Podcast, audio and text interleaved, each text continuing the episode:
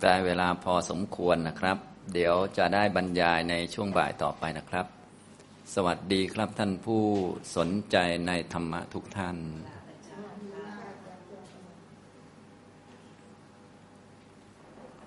ช่วงบ่ายนะครับก่อนที่จะได้ฟังนิทานเรื่องปลากัปปิละนะหลังจากที่ช่วงเช้าเราได้เรียนพระคาถาตามบาลีที่พระพุทธองค์ตรัสแสดงจบไปแล้วทั้งคำแปลทั้งการอธิบายอรรถะตามสมควรนะทีนี้เพื่อจะได้เข้าใจอรรถะได้ชัดเนี่ยเราก็ต้องฟังนิทานประกอบด้วยจะได้รู้ว่าที่พระพุทธเจ้าของเราทรงแสดงอย่างนั้นในตอนนั้นนั้นมีเรื่องราวอะไรเกิดขึ้นจะได้เข้าใจชัดนะครับก่อนที่จะได้เล่านิทานให้ฟังนะครับก็จะตอบปัญหาท่านที่เขียนถามมาซะก่อนนะครับช่วงแรกๆเนี่ยนะทานอาหารเสร็จใหม่ๆนะก็ฟังตอบปัญหาซะหน่อยนะก็จะดูเจาะจงหรือว่าตื่นเต้นดีอะไรประมาณนี้นะจะได้ไม่ง่วงหรือว่าจะได้จดจ่อเนื่องจากว่าพอเป็นปัญหาเนี่ยมันก็จะมีพอยต์หรือว่ามีประเด็นมุมนั้นมุมนี้ให้คิดให้นึกนะฉะนั้นวิธีแก้ง่วงอย่างหนึ่งก็คือการ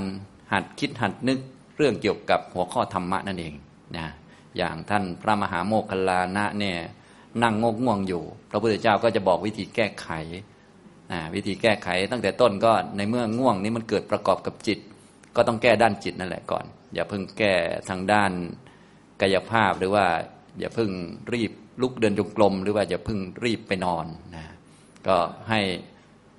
แก้จากด้านจิตก่อนเพราะง่วงเป็นเรื่องจิตนะพอง่วงง่วงปั๊บพระพุทธเจ้าก็บอกว่าถ้าง่วงง่วงก็ลองแก้ดูก็คือว่าถ้าเรานึกถึงสัญญาชนิดไหนนึกถึงเรื่องใดทำให้ความง่วงเกิดขึ้นนะก็อย่าได้นึกถึงอย่าได้ใส่ใจสัญญาชนิดนั้นๆนะเพราะความง่วงนี้มันเป็นกิเลสเป็นนิวรณ์กิเลสทั้งหลายนี่มันก็เกิดจาก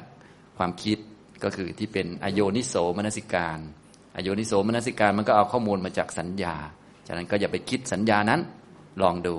พอไม่คิดสัญญานั้นความง่วงก็อาจจะหายไปเลยก็ได้อย่างนี้เป็นต้นนะครับแต่ถ้ามันไม่หายก็เปลี่ยนเรื่องแต่เดิมมันคิดเรื่องนี้แล้วมันง่วงก็เปลี่ยนเรื่องที่คิดที่นึกก็คือให้ไปหัดนึกธรรมะที่ได้ศึกษาเล่าเรียนมาโดยพิสดารเราก็ต้องดูหัวข้อที่เราจะเอามาคิดมานึกอย่างเช่นนึกเรื่องมรรคมีองค์แปดมีข้อที่หนึ่งสัมมาทิฏฐิไล่ไปจนถึงสัมมาสมาธิทีละข้อทีละข้อสัมมาทิฏฐิคืออะไรก็แจกออกมาตามที่ได้ศึกษาได้เล่าเรียนมาโดยพิสดารโดยวิธีการนี้ความง่วงก็จะหายได้แต่ถ้าหากไม่หายก็อยู่ท่าเดิมนั่นแหละแต่ให้สวดมนต์ให้สวดสาธยายบทธรรมต่างๆที่เราจดจำได้ที่ศึกษามาเล่าเรียนมาโดยพิสดารเช่นสวดธรรมจักรกับปวัตตนสูตรสวดอนัตตลักขณสูตรเป็นต้นนะเมื่อสวดไปสวดไปความง่วงก็จะหายอย่างนี้นะหากไม่หายอีกก็มีวิธีแก้อื่นๆต่อไปตามตรงนี้นะฉะนั้นการคิดนึกข้อธรรมะนี่นะก็จะเป็นอีกวิธีหนึ่งในการแก้ง่วงนั่นเองฉะนั้นท่านไหนที่เรียกว่าช่วงไหนที่นึกถึงตัวเองหรือว่ารู้จักนิสัยตัวเองอยู่แล้วว่าช่วงนี้เราจะชอบง่วงเหลือเกินอย่างนี้นะเราก็หาเรื่องธรรมะมานึกมาคิดมาพิจารณาก็จะแก้ไขได้อย่างเช่นบางท่านนี้ช่วงบ่ายๆนี้จะง่วงทุกวันแหละก็รู้ตัวเองอยู่นะคันรู้ตัวเองอย่างนี้จะปล่อยให้ง่วงค้างน้ำลายยืดอยู่งั้นมันก็ดูเหมือนจะไร้ปัญญาไปสักนิดหนึ่งเนาะเรารู้ตัวเองว่าเรานิสัยเป็นอย่างนี้เราก็อ่ะพอช่วงกลางวันปุ๊บก็หาข้อธรรมะมานึกเลยอย่างนี้เป็นต้นนะครับอันนี้ก็เป็นประโยชน์ของการเรียนธรรมะนะเอาไว้ใช้ในการนึกคิดพิจารณาแก้ง่วงก็ได้แล้วก็พิจารณาแล้วก็เข้าใจเพิ่มขึ้นเกิดสติปัญญามากขึ้นเกิดสมาธิแล้วก็เป็นกรอบหรือเป็นหลักในการปฏิบัติก็ได้เอามาใช้โยนิโสมนสิการทำให้เกิดสมาธิก็ได้เกิดปัญญาก็ได้ดีหมดแหละธรรมะเนี่ยนะครับก็มาดูคำถามที่ท่านเขียนถามมานะครับท่านผู้เขียนถามก็ท่านเดิมนั่นเองก็คือคุณหมอเอียงนั่นเองนะก็นักเรียนเราก็รู้สึกมีตัวแทนถามอยู่คนเดียวคล้ายๆกับไปแอบดูเพื่อนว่าสงสัยเรื่องอะไรบ้างมีตั้งหลายคนประมวลเรื่องนั้นเรื่องนี้มาเป็นคำถามเดียวนะฉะนั้นคำถามของท่านก็จะออกยาวๆสักหน่อยนึงตามคุ้นเคยกันนั่นเอง เรียนถามปัญหาปลายเดือนตุลาคมสองพันห้าร้อยหกสิบห้าเป็นปกติครับในการใช้มรรคทั้งแปดควรใช้ทั้งในภาครับวงเล็บทั้งหกทวารและในภาคกระทำออกวงเล็บออกทางใจวาจากายจึงควรมีขั้นตอนการรวมมรรคทั้งทางเข้าและทางออกจะได้ครบทั้งแปดเสมอไปไหมครับหรือเข้าก็ไม่ต้องครบออกก็ไม่ต้องครบก็ได้ขอให้มีมรรคเจตนาในวิปัสสนาสัมมาทิฏฐิก็พอครับการรวมมรรคทั้งสองทางนั้นเรียงลำดับการรวมอย่างไรทำกิจในอริยสัจแบบครบหรือไม่ในขั้นตอนออกนั้นควรโยนิโสสัพพุริสธรรมเจ็ดพรหมวิหารสี่และสังคหวัตถุสี่เพื่อการออกที่สมบูรณ์ตามมรรคควรหรือไม่อย่างไรกราบท่านอาจารย์ที่พยายามตอบอย่างลึกซึ้งทุกครั้งขอรับนะอันนี้ก็เรียกว่าคำถามก็จะยาวตามฟอร์มเขาแหละนะคุณหมอเองก็ถามก็จะโยงโน่นโยงนี่อะไรไปเรื่อยแต่จริงๆแล้วข้อธรรมะต่างๆจริงๆแล้วถ้าเราเข้าใจแทงทะลุแล้วก็จริงๆก็โยงกันได้อยู่แล้วเพราะว่าเป็นเรื่องของธรรมะที่เป็นอย่างนั้นพระพุทธเจ้าทรงตั้งขึ้นให้เหมาะกับผู้รับในกรณีนั้นๆแล้วก็แสดงเป็นหมวดนี้แสดงเป็นหมวดนี้แก่อีกคนนึงอย่างนี้นะผู้ที่เขาฟังเขาก็เข้าใจชัดในอริยสัจแล้วก็บรรลุไปได้เลยทีนี้พวกเรามาเรียนตอนหลังก็เรียนกันทุกหมวดเลยก็ถ้าเข้าใจแล้วก็สามารถเชื่อมโยงได้นะอย่างนี้ทำนองนี้ถ้าไม่เข้าใจก็จะดูเหมือนธรรมะมันอยู่คนละที่กระจัดกระจายอะไรก็ว่าไปนะก็ค่อยๆเรียนไปผสมไปจนกระทั่งสามารถที่จะเข้าใจธรรมะที่มีความเชื่อมโยงต่อเนื่องกันนะอย่างนี้นะครับสำหรับคำถามเบื้องต้นท่านก็ถามถึงเรื่องการใช้มรรคแปดควรใช้ทั้งในภาครับคือทั้งหกทวารและในภาคกระทำออกออกสามทางคือกายวาจาใจนะจึงควรที่มีการรวมมรรคทั้งทางเข้าและทางออกจะได้ครบทั้งแปดเสมอไปหรือไม่ครับหรือเข้าไม่ต้องครบออกก็ไม่ต้องครบก็ได้ขอให้มีมรรคเจตนาในวิปัสสนาสัมมาทิฏฐิก็พอครับนะอันนี้ก็เรียกว่าถามเชื่อมโยงไปกับเรื่องของการรับรู้มาทางทวารทั้งหกนะการรับรู้มาทางทวารทั้งหกนี่เป็นธรรมะทั้งปวงที่เราจะต้องรู้จักถ้าไม่รู้จักมันก็จะเกิดความยึดถือตัวตนต่างๆขึ้นมาเพราะกิเลสนี่มันไม่ได้มีอยู่ก่อนกิเลสไม่ได้มีอยู่ก่อนพวกกิเลสทั้งหลายเนี่ยความยึดถือรูปว่าเป็นตนเวทนาว่าเป็นตนสัญญาว่าเป็นตนสังขารทั้งหลายว่าเป็นตนวิญญาณว่าเป็นตนหรือกิเลสอื่นๆเนี่ยมันเป็นอาคันตุกะจรมาภายหลังตัวเราไม่เคยมีอยู่ก่อนเลยนะผมเคยพูดเชิงอุปมาบ่อยๆถ้าไม่เข้าใจให้นึกถึงตอนเรานอนหลับตอนนั้นมีขันธ์ห้าเลยนะมีเลยทีเดียวแหละแต่ตอนนั้นตัวตนไม่มีนะผู้หญิงไม่มีผู้ชายไม่มีเราไม่มีของเราไม่มีก็คือตัณหามันไม่เกิดนั่นเองเพราะของเรามันก็คือตัณหาเราเป็นนั่นเป็นนี่ก็เป็นมานะนะและนี่เป็นอัตตาตัวจริงๆของเราเลยเรามีตัวจริงๆนี่ก็เป็นทิฏฐินะอย่างนี้พวกนี้มันเกิดทีหลังตอนนอนหลับนี่จะไม่มีพวกนี้ยกเว้นแต่ตอนฝันนะตอนฝันก็คือมันทำทางมโนทวารแล้วทางใจก็กิเลสก็เกิดได้เช่นกันนะท่านก็เลยถามถึงเรื่องทางด้านทวารหกเนี่ยนะจะประกอบมรรคแปดได้ไหมต้องครบไหมอย่างนี้นะทำยังไงได้กี่องค์มรรคต้องครบหรือว่าไม่ครบก็ได้ถามประมาณนี้อีกส่วนหนึ่งก็คือด้านการกระทำออกเนี่ยกระทำคืนซึ่งเป็นเรื่องของกรรมซึ่งพวกเราเกิดมาเนี่ยมนุษย์เราเนี่ยใน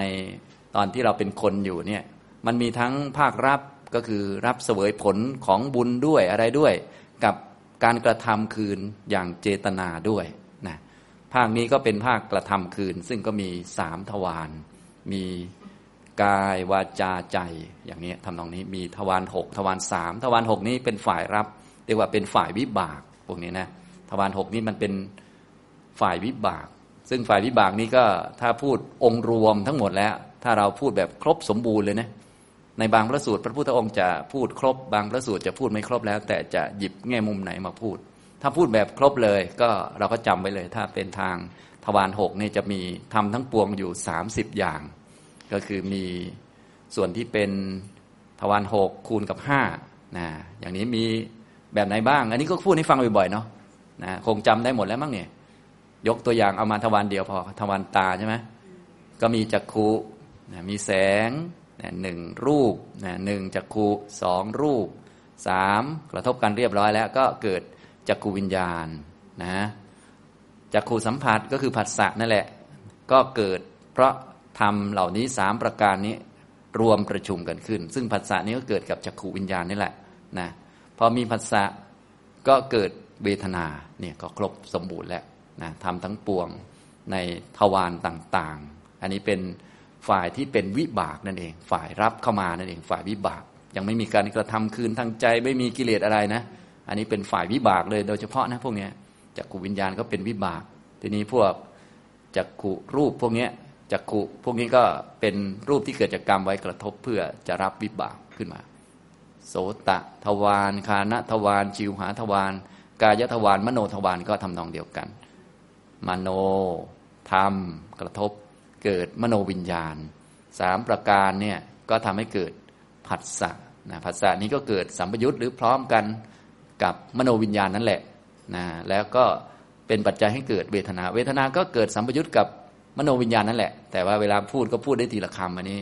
ท่านที่ได้เรียนทางหลักธรรมมาก็คงจะพอเข้าใจแล้วนะครับพวกนี้คือธรรมะทั้งปวงในทวารหกนะครับเวลาที่จะเอามากำหนดเรียกว่ายังไงก็เกิดขึ้นพูดภาษาเราเนาะส่วนพวกกิเลสก็เกิดขึ้นบ้างไม่เกิดขึ้นบ้างแล้วแต่ถ้าสมาธิดีสติดีปัญญาดีกิเลสก็ไม่เกิดถ้าสติอ่อนบ้างอะไรบ้างก็กิเลสก็ตามมาแต่พวกสามสิบอย่างเนี่ยยังไงก็ต้องมีเป็นเรื่องธรรมดานะเพราะว่าพวกเรานี้กรรมได้นำมาเกิดก็นำมาเกิดเพื่อที่จะเสวยผลของบุญบ้างบาปบ้างที่ตนทำนั่นแหละเขาก็มีอยู่เท่านั้นนะถึงคิวจะต้องลุกขึ้นมามองเห็นได้ยินดมกลิ่นลิ้มรสได้สัมผัสได้รับรู้เรื่องนั้นเรื่องนี้จะไม่ลุกขึ้นมารับรู้ก็ไม่ได้ไม่อยากรับรู้ก็ต้องรับรู้นะเพราะมันไม่ได้เกี่ยวกับอยากไม่อยากเกี่ยวกับถึงคิวนะคงรู้จักคำว่าถึงคิวเนาะเหมือนทุกท่านนี้ถึงคิวจะได้ฟังธรรมแล้วอันนี้ก็บุญที่ได้ทำมาก็มีหูมีเสียงเป็นคลื่นยึกๆมากระทบเกิดโสตวิญญาณเกิดเป็นผัสสะเป็นเวทนาความรู้สึกนะก็เรียกว่าถึงคิวนะถ้าหกสิบอย่างนี้เราก็พูดตรงๆได้เลยก็คือมันก็คือเป็นสิ่งที่เป็นวิบากและผลของกรรมนั่นแหละจัดสรรหรือว่าสร้างฉากมาเรียบร้อยส่วนกระทบแล้วเกิดเวทนาแล้วนี่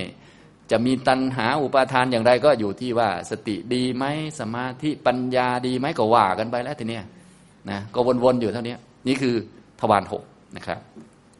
จนเกิดตัวตนอะไรขึ้นมาก็นี่แหละก็มาจากสิ่งเหล่านี้ทั้งนั้นนะครับอันนี้ก็ทวารหกเนาะคงเข้าใจแล้วนะครับอันนี้คือพูดแบบทั้งหมดแต่เวลาพระพุทธองค์ทรงแสดงบางทีพระองค์ก็แสดงแค่เวทนาบางทีพระองค์ก็แสดงแค่ผัสสะ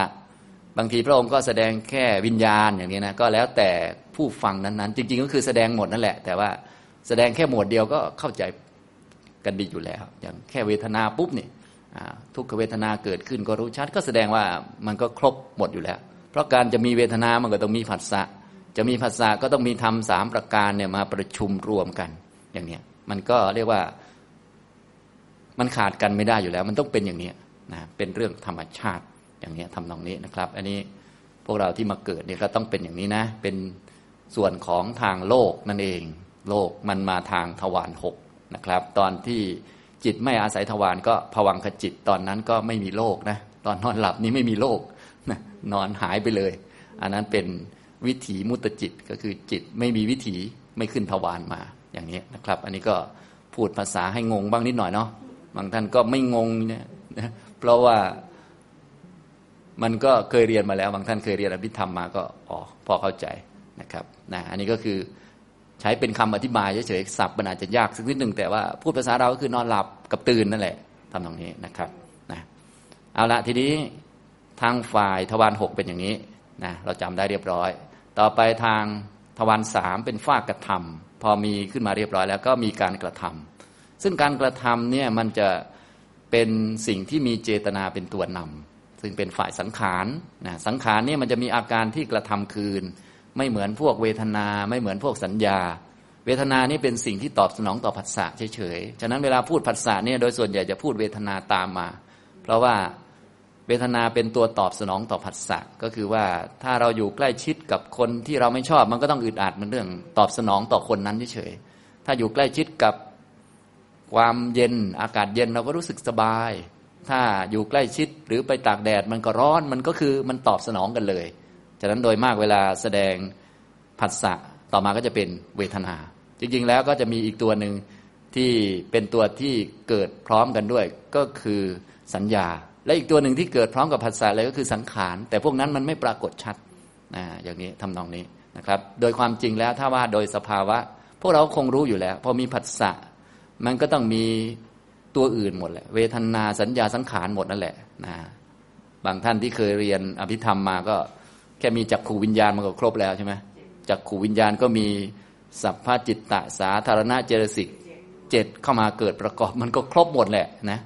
แล้วเวลาพิจารณาละเอียดท่านจึงให้พิจารณาว่าไม่ว่าจะเป็นเวทนาก็ดีสัญญาก็ดีสังขารก็ดีเกิดจากผัสสะนะผัสสะเป็นปัจจัยเวทนาสัญญาสังขารจึงมีถ้าผัสสะไม่มีเวทนาสัญญาสังขารก็ไม่มีอันนี้เวลาพูดถึงระดับละเอียดขึ้นไปนะแต่ว่าโดยพื้นๆเนี่ยเพื่อให้ง่ายท่านจะเอาผัสสะมาอยู่กับเวทนาเวทนากับผัสสะเพราะมันตรงไปตรงมาเนี่ยอย่างเงี้ยถ้าสัญญามันก็จริงๆมันก็เกิดตลอดเลยนะเวลาท่านมองเห็นปุ๊บนี่ก็อาจารย์สุภีก็โผล่มาเลยใช่ไหมมันก็เกิดกับวิญญาณพร้อมกันเลยสหชาตะอาจารย์สุภีชื่อผมนั่งอยู่เนี่ยเป็นผู้ชายนี่ก็คือสัญญานั่นเองเนี่ยเป็นกระดาษสีขาวเป็นโทรศัพท์มือถือเป็นไมโครโฟนแยกส่วนกันเนี่ยพวกนี้ก็คือสัญญาหมดเลยเกิดพร้อมกับจักขุวิญญาณเลยเกิดด้วยกัน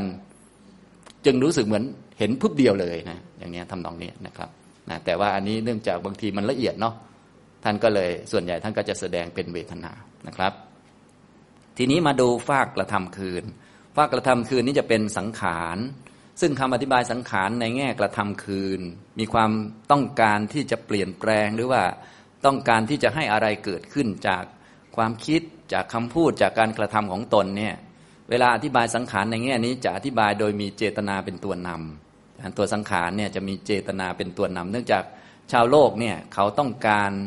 ที่จะให้เปลี่ยนไปตามอำเภอใจหรือว่าตามความรู้สึกตามความคิดของเขานะฉะนั้นสังขารก็เลยมีเจตนาเป็นตัวนำนะครับแต่จริงๆเจตนาเนี่ยก็เป็นส่วนหนึ่งของสังขารเท่านั้นเองนะแต่ว่าถ้าพูดในแง่ที่ใช้ในการปฏิบัติเนี่ยเขาจะถือเป็นตัวนำเนื่องจากว่าสำหรับคนทั่วๆไปเลยนะเขาจะมีความต้องการที่จะให้อะไรอยู่นานๆมีความต้องการจะเปลี่ยนแปลงสิ่งนี้ให้เป็นอันนั้นให้เป็นอันนี้เพื่อประโยชน์แก่ตัวตนของเขานั่นแหละจึงก่อให้เกิดกรรมต่างๆนะสิ่งเหล่านี้ก็เลยออกมาทางทวารสามเป็นฟากกระทำโดยมี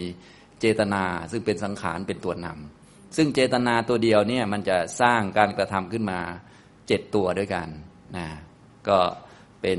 ทางด้านกายกรรมสามวจีกรรมสี่นะก็เป็นเจ็ดแล้วนะ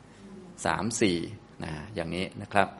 ส่วนทางด้านใจเนี่ยก็จะเป็นอีกส่วนหนึ่งนะก็แล้วแต่เราพูดแง่ดีหรือไม่ดีเนาะทางทวารสามก็มีทั้งดีทั้งไม่ดีที่ท่านถามเนี่ยเราก็ต้องพูดในแง่ดีนะเพราะว่าพูดถึงการเจริญมรรคจะไปพูดแง่ไม่ดีก็กระไรอยู่เนาะฉะนั้นในที่นี้ให้ทุกท่านเข้าใจง่ายๆก่อนก็คือทวารสามในที่นี้เราจะถือว่าเราละพวกกายทุจริตวจีทุจริตมโนทุจริตไปแล้วเราจะมาประกอบความเพียรเพื่อสร้างหรือว่าทำกายสุจริตวจีสุจริตมโนสุจริตนะก็คือฝ่ายสุจริตหรือความดีสามทางทวารทั้งสามนั่นเองกายกรรมวจีกรรมมโนกรรมแต่ให้รู้ว่ามันมีสองฝั่งนะเป็นฝ่ายดีกับไม่ดีแต่ตอนนี้พูดถึงเจริญมากก็มันเหนือกว่าดีอยู่แล้วนะก็ฝ่ายไม่ดีตัดออกเลยเราเอาฝ่ายดีมาพูดนะครับก็จะแบ่งเป็นเจ็ดนะเจ็ดทีนี้เวลาพูดตามหลักของทางมรรคเนี่ยนะครับตามหลักของทางมรรคเนี่ยกายกรรมวจีกรรมมโนกรรมที่เป็นพื้นฐานในเนี่ยทางทวารทั้งสามเนี่ยเวลาพูดแจกแจงถ้าพูดในแบบฝ่ายดีที่เป็นสุจริตหรือว่ากุศลกรรมบทนี่มันก็จะมีสิบข้อซึ่งพวกเราก็เข้าใจดีอยู่แล้วก็ง่ายหน่อยนะก็จะมีด้านกายกรรมนี่มีอะไรบ้างครับงดเว้นฆ่าสัตว์งดเว้นลักทรัพย์งดเว้นประพฤติผิดในกามอันนี้ก็ กายกรรมสามนะฝ่ายดีวจีกรรมก็งดเว้นโกหกงดเว้นส่อเสียดงดเว้นคำหยาบงดเว้นเพ้อเจ้อนี่ก็จบไปมโนกรรมก็เป็นอนัพพิชชาอัปยาบาทแล้วก็สัมมาทิฏฐินะครับอันนี้ถือว่าเป็นที่เข้าใจกันทั้งทางทวารหกและทวารสามนะทีนี้เมื่อเข้าใจกันแล้วตรงนี้ยังไม่ใช่คำถามนะนี้แค่แจกให้ดูก่อนเวลาจะเข้าใจคำถามของท่านนี้เพื่อจะตอบเนี่ยต้องเข้าใจตรงนี้ก่อนถ้าไม่เข้าใจตรงนี้ต้องอธิบายกันยาวหน่อยต้องอธิบายเรื่องนี้ให้เข้าใจพออธิบายแล้วต่อมาก็เป็นเรื่องของการประกอบมรรคทีนี้การประกอบมรรคนะแล้วแต่เราจะพูดตรงไหนก่อนนะถ้าพูดถึงด้านทวารหกเนี่ยจะเด่นทางด้านวิปัสสนาเนื่องจากวิปัสสนาเนี่ยเราจะเอาสภาวะที่เกิดขึ้นโดยเฉพาะพวกวิบากที่เกิดตามเงื่อนไขตามปัจจัยเราไม่ได้สร้างมันเกิดขึ้นเองนี่แหละมาเป็นอารมณ์ให้เห็นว่ามันเกิดตามเหตุตามปัจจัยเกิดแล้วก็ดับไปนะฉะนั้นอันนี้จะใช้ในทางวิปัสสนาเป็นหลักซึ่งแน่นอนว่าจะมีวิปัสสนาได้เราก็ต้องมีสติสัมปชัญญะมีศีลเป็นพื้นเชื่อกรรมเชื่อผลของกรรมถึงพระพุทธพระธรรมพระสงฆ์เป็นสรณะฝึกปฏิบัติสติปัฏฐานจนจิตมั่นคงดีแล้วก็รู้หลักในทางวิปัสสนาก็คือกำหนดสภาวะต่างๆให้เห็นความจริงของมันตามอนิจจลักษณะทุกขลักษณะอนัตตลักษณะอย่างนี้ทำตรงนี้นะครับฉะนั้นถ้าเป็นการเจริญมรรคในทางของทวารหกเนี่ยตามแบบที่ถามมาที่ผมแจกออกไปเป็นธรรมะสามสิบประการทวารหกทวารละห้าละห้าเนี่ยถ้าหลักการแล้วจะเป็นอารมณ์ของวิปัสสนาโดยเฉพาะเน้นไปฝึกทางด้านปัญญาให้เป็นวิปัสสนาสัมมาทิฏฐิแล้วก็เข้าสู่มรรคสัมมาทิฏฐิเน้นตรงนี้โดยเฉพาะเหมือนเน้นพูดปัญญาแต่จริงๆปัญญาจะพูดได้มันก็ต้องมีพื้นฐานอะไรต่างๆแสดงว่าต้องมีองค์มรรคอื่นผสมเข้ามานั่นแหละอย่างที่บอกแล้วแต่เวลาพูดทางทวารหกหรือประกอบมรรคเนี่ยจะเด่นทางวิปัสสนาหรือเด่นทางปัญญาแน่นอนว่าต้องมีสติด้วยสมาธิด้วยความเพียรด้วยอื่นๆด้วยองค์มรรคอื่นๆนะครับทำตรงนี้นะอันนี้ก็คือทางด้านทวารหกนะครับทางด้านทวารหกนี้เวลาเจริญมรรคทำยังไงก็ทำตามหลักของวิปัสสนานั่นเองก็คือนะเวลามีการมองเห็นเกิดขึ้นหรือมีความสุขเกิดขึ้นในทางที่อาศัยทางจักขุทวารก็กำหนดไปความสุขก็เป็นเวทนาสุขเนาะสุขเวทนาสุขนี้เกิดจากอะไรก็เกิดจากผัสสะเวทนาสุขก็ไม่เที่ยงเกิดได้แล้วก็ดับได้เป็นเรื่องธรรมดาเกิดจากผัสสะนะหรือว่ามีการมองเห็นเกิดขึ้นก็มีการกำหนดการมองเห็นนะหรือเห็นสักว่าเห็นนั่นแหละที่เราพูดกันคำว่าเห็นสักว่าเห็นก็หมายถึงมีความรู้เข้าใจชัดในการมองเห็นว่ามันคืออะไรการมองเห็นคืออะไรผู้มองเห็นคือใครผู้มองเห็นนี่ก็คือจักขุวิญญาณไม่ใช่คนไม่ใช่เราไม่ใช่เขาจักขุวิญญาณจักขุวิญญาณที่มีการมองเห็นได้ก็มีจักขุประสาทมีแสงมากระทบนะการมองเห็นเราเข้าใจอย่างนี้ก็เรียกว่าเข้าใจการมองเห็นอย่างชัดเจนพอมีการมองเห็นก็มีความรู้สึกฉะนั้นก็แล้วแต่ว่าจะกำหนดอันไหนในทวารนี้ทวารตาก็แบบนี้ทวารหูทวารจมูกทวารลิ้นทวารกายทวารใจก็แบบเดียวกันอันนี้คือหลักในทางวิปัสสนาก็เป็นการเจริญมรรคนั่นเองซึ่งตัวมรรคที่เรากำหนดแบบนี้ก็จะเป็นวิปัสสนาสัมมาทิฏฐิซึ่งเป็นหัวหน้าขององค์มรรคอยู่แล้วนะแล้วก็ถ้าเราเข้าใจเรื่องอริยสัจดีเข้าใจเรื่องมรรคดีก็ประกอบองค์อื่นเข้ามาซึ่งผมได้บรรยายไปบ่อยๆแล้วฉะนั้นเวลาพูดถึงในทางทวารหกนะเด่นในทางวิปัสสนาหรือเด่นในทางสัมมาทิฏฐิเด่นในทางปัญญานะแต่จะมีปัญญาอย่างน้อยๆก็ต้องมีมรรคประจำขาประจำเขาอยู่สามตัวอยู่แล้วแหละนะทุกท่านคงรู้ดีขาประจำสามนี่มีอะไรบ้างมีอาตาปีอันนี้ก็คือสัมมาวายามะนะสัมปชัญโญคือสัมมาทิฏฐิคือตัวปัญญาที่เราพูดเน้นอยู่นี่แหละแล้วก็สติก็คือต้องมีสตินะทีนี้ที่จะกำหนดให้เป็นวิปัสสนาได้ก็ต้องมีแน่นอนว่าจิตมันก็ต้องเป็นสมาธิระดับหนึ่งก็ต้องมีสัมมาสมาธินะวิตกที่เกิดขึ้นเวลาที่มองเห็นความจริงแล้วก็มีวิตกมีความคิดเกิดขึ้นเนี่ยความคิดนั้นมันก็จะเป็นสัมมาสังกัปปะนะอย่างนี้ฉะนั้นโดยหลักแล้วถ้าพูดในหลักวิปัสสนาแล้วองค์มรรคเวลามาประชุมประกอบรวมกันอย่างน้อยๆก็จะมีสาม เพิ่มขึ้นมาก็กำลังมากขึ้นก็มีสี่ก็คือสัมมาสมาธิขึ้นนะต่อมาก็ถ้าเพิ่มวิตกะมาด้วยเพิ่มมุมมองต่างๆเข้ามาด้วยเพิ่มความคิดนึกวิตกเข้ามาด้วยก็เป็นองค์มรรคห้าอย่างนี้ทำตรงนี้เมื่อทำประกอบเป็นห้าอย่างนี้แล้วเมื่อได้กระทบกับเรื่องใดๆที่มีเจตนาจะก่อให้เกิดการกระทำผิดขึ้นอาศัยศรัทธาเชื่อปัญญาตรัสรู้ของพระพุทธเจ้าอาศัยหิริโอตตัปปะก็งดเว้นได้ก็เป็นองค์ศีลขึ้นมานะแต่องค์ศีลก็จะเกิดได้ทีละองค์ทีละองค์ไปก็จะเป็นมรรคได้สูงสุดหกอันในตอนประกอบมรรคนะจนกว่าสมบูรณ์ต่อไปในอนาคตนะครับอันนี้เป็นฝ่ายการประกอบมรรคในทางทวารทั้งหกนะครับนะก็ประกอบได้ตามแบบนี้อันนี้ก็คือเอาจิตชนิดที่เป็นเอาสภาวะที่เป็นวิบากนี่มากำหนดเลยนะแต่จริงๆแล้วเวลาที่ได้รับวิบากอย่างนี้เกิดขึ้นบางทีสติสัมปชัญญะเราเนี่ยมันกำหนดไม่ค่อยทันมันก็จะเกิดพวกกิเลสต่างๆตามมาเกิดเป็นตัวเป็นตนเหนียวแน่นขึ้นมาตามความเคยชินซึ่งตรงนี้ก็สามารถกำหนดพวกกิเลสเหล่านี้ย้อนกลับมาได้มาถึงเรื่องของทวารนี่แหละเรื่องทวารหกนี่แหละเพราะว่าได้ฟังมาเมื่อสักครู่แล้วตัวเราเนี่ยมันไม่ได้เกิดตอนนอนหลับมันเกิดโดยผ่านทวารของเราก็เกิดโดยผ่านทวารหกมันไม่เกิดตอนไม่มีทวารตัวเรานี่นะตัวเราจริงจังเนี่ยมันเกิดตอนทวารหกตอนนอนหลับมันไม่มีตัวตนจริงจังฉะนั้นเวลาเกิดตัวเราเกิดของเรามันก็พิจารณาย้อนกลับไปที่ทวารหกได้เหมือนเหมือนกันหมดนะแต่เมื่อกี้ที่ผมยกมาก็คือเอาวิบากมาเลยเอาผลของกรรมมาอันนี้คือแบบเก่งมากๆกำหนดตรงนี้เลยแต่คนเราโดยมากนี่พวกนี้ส่วนใหญ่มันจะเลยไปใช่ไหมเลยไปเป็นตัณหาอุปาทานเป็นตัวตนยึดจังจริงจังไปอย่างเงี้ยนะอย่างเนี้ยถ้าเลยเถิดไปจนเป็นทิฏฐิแล้วเป็นตนไปแล้วเนี่ยก็ยังกำหนดได้อยู่นะวิธีการก็เหมือนกันก็คือกำหนดย้อนกลับมาจนถึงเรื่องของทวาร น, นั่นเองนะวิธีการทำยังไงนะท่านก็จะบอกเอาไว้อย่างเช่นว่าในเรื่องของสักกายทิฏฐิที่มีวัตถุยี่สิบประการเนี่ยนะสมมุติเรายกอันที่หนึ่งมายกอันที่หนึ่งก็คือเห็นรูปว่าเป็นตนใช่ไหมเห็นรูปรูปว่าเป็นเราเนี่ยคือรูปเลยเราเดินมาเราอยู่ในกระจกอะไรอย่างนี้นะนะเราคือรูปนี่แหละรูปคือเรานี่แหละเห็นรูปโดยความเป็นตนเห็นตนมีรูปเห็นรูปในตนเห็นตนในรูปสมมุติว่าเห็นผิดในอันที่หนึ่งเนี่ยเห็นผิดในอันที่หนึ่งก็คือเห็นรูปว่าเป็นตัวเองเลยนะพอเห็นรูปว่าเป็นตัวเองเนี่ยแน่นอนว่าความเห็นผิดกับรูปมันคนละตัวกันอันนี้เราเข้าใจแล้วนะเราก็หัดกำหนดแยกแยะซึ่งท่านไหนที่เคยฝึกวิปัสสนามาพอสมควรเนี่ยพอวิปัสสนาญาณเยอะๆหรือว่ามีความรู้พอสมควรเนี่ยจะรู้จักว่ารูปเนี่ยกับความรู้สึกว่ารูปเป็นตนนี่มันคนละตัวกัน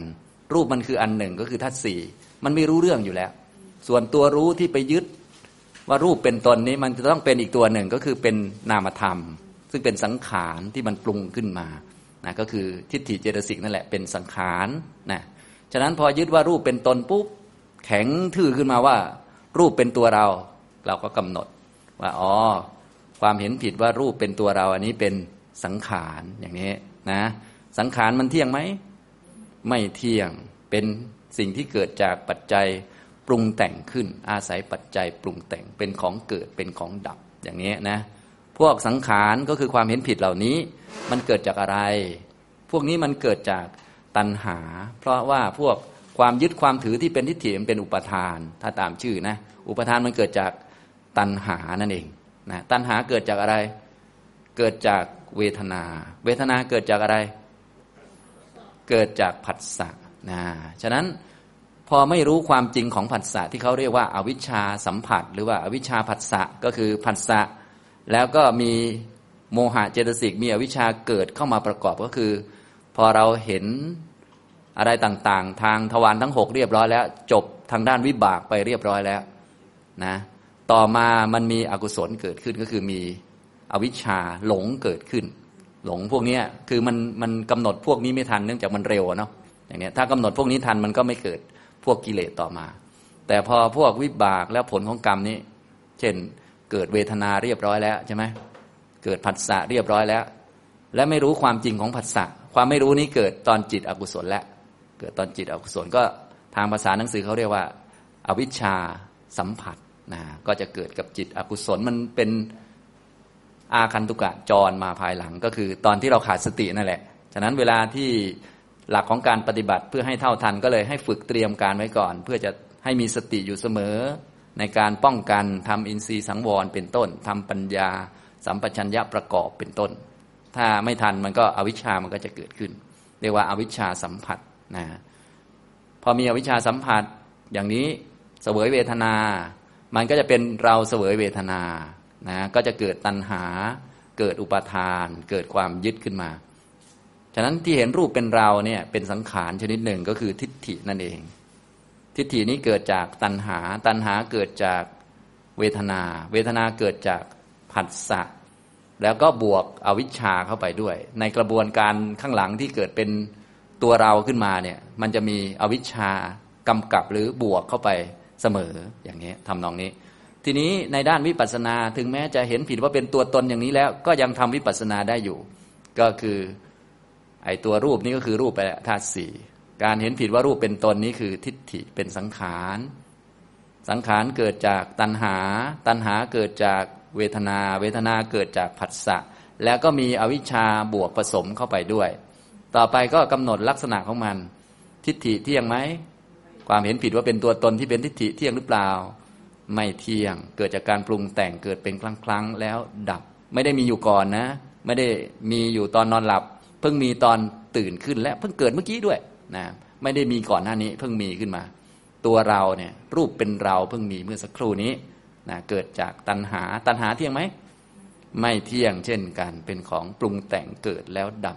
เวทนาเที่ยงไหมไม่เที่ยงเกิดแล้วดับเหมือนกันผัสสะเที่ยงไหมไม่เที่ยงเกิดแล้วดับเหมือนกันอวิชชาเที่ยงไหมไม่เที่ยงเกิดแล้วดับเหมือนกันเพิ่งมีตอนตื่นขึ้นมาเมื่อสักครู่นี้แหละที่ไม่ได้กำหนดรู้สิ่งทั้งปวงตามเป็นจริงมันก็เลยเกิดตัวนี้ขึ้นมานี่พอเข้าใจไหมฉะนั้นถ้าวิปัสสนาแบบสมบูรณ์แบบก็คือกำหนดตัววิบากและผลของกรรมเลยก็ไม่มีเรื่องกิเลสเลยก็คือสติสัมปชัญญะดีหรือบางท่านกำหนดไม่ได้ก็มีสติป้องกันไว้ก่อนกิเลสก็ไม่เกิดวิปัสสนาก็ละได้ด้วยแต่ทางคะไปกิเลสก็ไม่เกิดแต่ทีนี้พวกเราโดยมากเนี่ยเรียกว่าปัญญาไม่เร็วไม่แหลมคมส่วนใหญ่ก็จะไปทันตอนกิเลสแรงๆนั่นแหละก็กำหนดพวกกิเลสเหล่านั้นตอนนี้กิเลสแรงที่สุดก็ทิฏฐินั่นแหละก็กำหนดทิฏฐิไปได้เลยอย่างเช่นเมื่อกี้ยกตัวอย่างทิฏฐิที่หนึ่งของสักกายะใช่ไหมเห็นรูปเป็นตนนะครับต่อไปถ้าเห็นตนมีรูปล่ะก็แบบเดียวกันเลยเห็นตนมีรูปเรามีหน้าตาอย่างนั้นเรามีหน้าตาอย่างนี้ก็กำหนดได้เลยทำวิปัสสนาได้เลยเนี่ยทำทางทวารหกนั่นเนี่ยเพราะอะไรเรามีรูปเกิดทางทวารไหนนั่นแหละมันก็เกิดทางทวารหกนั่นเนี่ยถ้าไม่มีทวารหกมันไม่มีไม่มีว่าเรามีรูปนะเพราะว่าให้นึกถึงตอนไม่มีทวารตอนนอนหลับนะนะอย่างนี้พอเข้าใจไหมอ่าสมมติว่ารู้สึกว่าเรามีรูปเรามีน้ำหนักเท่านั้นเท่านี้เรามีความสุขเรามีความทุกข์เราก็กำหนดนะก็เรามีความสุขเรามีความทุกข์เอาเรามีความทุกข์ดีกว่าเนาะเพราะว่าชัดดีเนาะอู้เราทุกข์มากเรามีความทุกข์มากเราก็กำหนดนะทุกข์คือเวทนาเกิดแล้วดับเรามีความทุกข์นี่เห็นไหมมันเห็นผิดแล้วมันเห็นผิดความเห็นผิดนี้เป็นอะไรครับเป็นสังขารเป็นทิฏฐินะเกิดจากอะไรแบบเดียวกันเกิดจากตัณหาตัณหาเกิดจากเวทนาเวทนาเกิดจากผัสสะและในกระบวนการตรงนี้ที่มันก่อให้เกิดพวกนี้ได้มันมีผัสสะแล้วมีอวิชชาผสมอยู่ในนี้ไม่ใช่ผัสสะแบบดั้งเดิมที่เป็นพวกวิบากใช่ไหมถ้ากำหนดผัสสะดั้งเดิมตั้งแต่มันเป็นพวกวิบากหรือเวทนาตั้งแต่วิบากเนี่ยมันก็ไม่เกิดพวกนี้แต่พอกำหนดไม่ทันมีอวิชชาประกอบนะอย่างนี้มันก็ผสมเข้ามาในทางหนังสือทางพระไตรปิฎกทางคำสอนนี้ท่านจะเรียกว่าอวิชชาสัมผัสนะอวิชชาสัมผัสก็คือเป็นผัสสะที่เกิดกับจิตที่เป็นอกุศลนั่นแหละจิตที่เป็นอกุศลเขาจะมีโมหะเจตสิกเกิดประกอบด้วยก็คืออวิชชานั่นเองปิดบังความเป็นจริงของตัวอารมณ์นะก็ทำวิปัสสนาได้เรามีความทุกข์ความทุกข์ก็เป็นเวทนาก็จบไปนะไอเราเนี่ยเราคือทิฏฐิเที่ยงไหมไม่เที่ยงเกิดจากตัณหาเที่ยงไหมไม่เที่ยงเกิดจากเวทนาเวทนาเที่ยงไหมไม่เที่ยงเวทนาเกิดจากผัสสะผัสสะเที่ยงไหมไม่เที่ยงเกิดจากอวิชชา อวิชชาเนี่ยมันครอบงำจิตนะเที่ยงไหมอวิชชาก็ไม่เที่ยงอย่างนี้ทำตรงนี้นะที่พูดนี้คือองค์รวมเลยแต่ว่าเวลาเรากำหนดจริงๆเราก็ไม่ได้กำหนดทุกตัวนะอยู่ที่อันไหนชัดนะครับพอไหวไหมครับอย่างนี้เนี่ยมีตั้งแต่ทางทวารหกที่แบบเรียกว่าเป็นเพียวๆเลยเป็นวิบากล้วนๆยังไม่มีพวกกิเลสใดๆเกิดขึ้นเลยกับแม้มีกิเลสแล้วก็ยังกำหนดได้อยู่เพราะกิเลสก็เกิดตอนมีทวารนั่นแหละย้อนกลับมาทางทวารได้ทำวิปัสสนาได้ขนาดเกิดทิฏฐิแล้วนะยังทำวิปัสสนาได้ลองคิดดูนะพอเข้าใจไหมฉะนั้นก็ไม่จำเป็นต้องพูดถึงราคะโทสะเนาะเพราะทำได้อยู่แล้วพอเข้าใจไหมครับอย่างนี้ย้อนกลับมาได้นะฉะนั้นแม้แต่พวกทิฏฐิราคะโทสะถ้าพูดองค์รวมเขาก็คือสังขารสังขารก็เกิดจากผัสสะนั่นแหละแต่เป็นผัสสะที่บวกกับอวิชชามาด้วยแต่ถ้าแยกละเอียดมันก็จะเป็นทวารทวารแยกกระจายไปพอไหวไหมครับอย่างนี้นี่คือทำทางทวารหกนะทำทางทวารหกเน้นไปทางด้านวิปัสสนาทีนี้ถ้าพูดทำทางทวารสามมันจะออกทำนองเราฝึกในแบบที่ค่อยๆเป็นค่อยๆไปโดยเฉพาะคนเริ่มต้นถ้าเป็นทำทางทวารหกนี่จะเป็นวิปัสสนาค่อนข้างชั้นสูงเรียกว่าพื้นฐานก็ดีแล้วความเข้าใจก็ดีอะไรก็ดีจึงเด่นทางด้านสัมมาทิฏฐิหรือเด่นทางด้านปัญญาแต่แน่นอนจะมีปัญญาก็บอกแล้วต้องมีเพื่อนอย่างน้อยก็สามคนอยู่ด้วยกันและวิปัสสนานี่ก็ต้องมีสมาธิเขาก็ต้องมีสี่แล้วมีวิตกอีกก็ต้องมีห้าเห็นไหมก็เรียกว่าเยอะแล้วพอพูดวิปัสสนาตัวเดียวมันก็ครบองค์มรรคห้าแล้วเป็นอย่างน้อยแล้วนะจะมีสัมมาวจาสัมมากัมมันตะสัมมาอาชีวะบางท่านก็บริสุทธิ์ดีมาตั้งแต่ต้นอีกก็เรียกว่าเออรอแต่ว่าให้มันสมบูรณ์แล้วก็มรรคเกิดเท่านั้นเองนะครับอันนั้นก็คือแบบวิปัสสนานี่ก็เลยเรียกว่าระดับสูงแล้วนะทีนี้ถ้าพูดทวารสามเนี่ยส่วนใหญ่เราก็จะพูดตั้งแต่ต้นๆเลยเพราะว่าทวารสามโดยส่วนใหญ่จะพูดมุ่งเน้นเกี่ยวกับเรื่องสังขารประเภทเจตนาก็คือยังมีการกระทำกรรมนั่นนี่ส่วนมรรคนี่มันเหนือเจตนาไปแล้วส่วนว่าคนทั่วไปเนี่ยเขาอยู่กับเจตนาแม้แต่การทำมรรคตอนต้นๆเราก็ต้องมีเจตนาทำใช่ไหมเดี๋ยวตอนปลายๆค่อยว่ากันฉะนั้นส่วนใหญ่ในทางทวารสามเนี่ยก็จะมีเรื่องของเจตนาเข้ามาเกี่ยวข้องทำทางกายวาจาแล้วก็ทางใจแยกเป็นสิบแบบเมื่อสักครู่นี้ทีนี้แยกเป็นสิบอย่างเมื่อสักครู่นี้มันเป็นมรรคอย่างไรบ้างเออเนี่ยน่าสนใจตรงนี้นะถ้าเราทำเป็นตั้งแต่ต้นหรือว่ามีความรู้เรื่องสัจจะสี่รู้เรื่องชีวิตเป็นทุกข์แล้วก็มุ่งปฏิบัติเพื่อนิพพานแต่อาศัยองค์ธรรมในกุศลกรรมบทสิบประการเนี่ยเป็นเครื่องดำเนินไปสู่มรรคหรือว่าเป็นมรรคในเบื้องต้นของพวกโดยเฉพาะฆราวาสเราที่อยู่ในครอบครัวอะไรต่อมีอะไรก็เป็นคนดีนี่แหละแต่อาศัยความเป็นคนดีนี้เจริญเป็นมรรคไปด้วยนะถ้ามีสัมมาทิฏฐิเป็นตัวนำมันก็เริ่มทำได้แล้วและแต่ละอันมันเป็นมรรคอันไหนถ้าแยกดูนะถ้าเราแยกดูมันก็ง่ายนะก็กายกรรมสามเนี่ยงดเว้น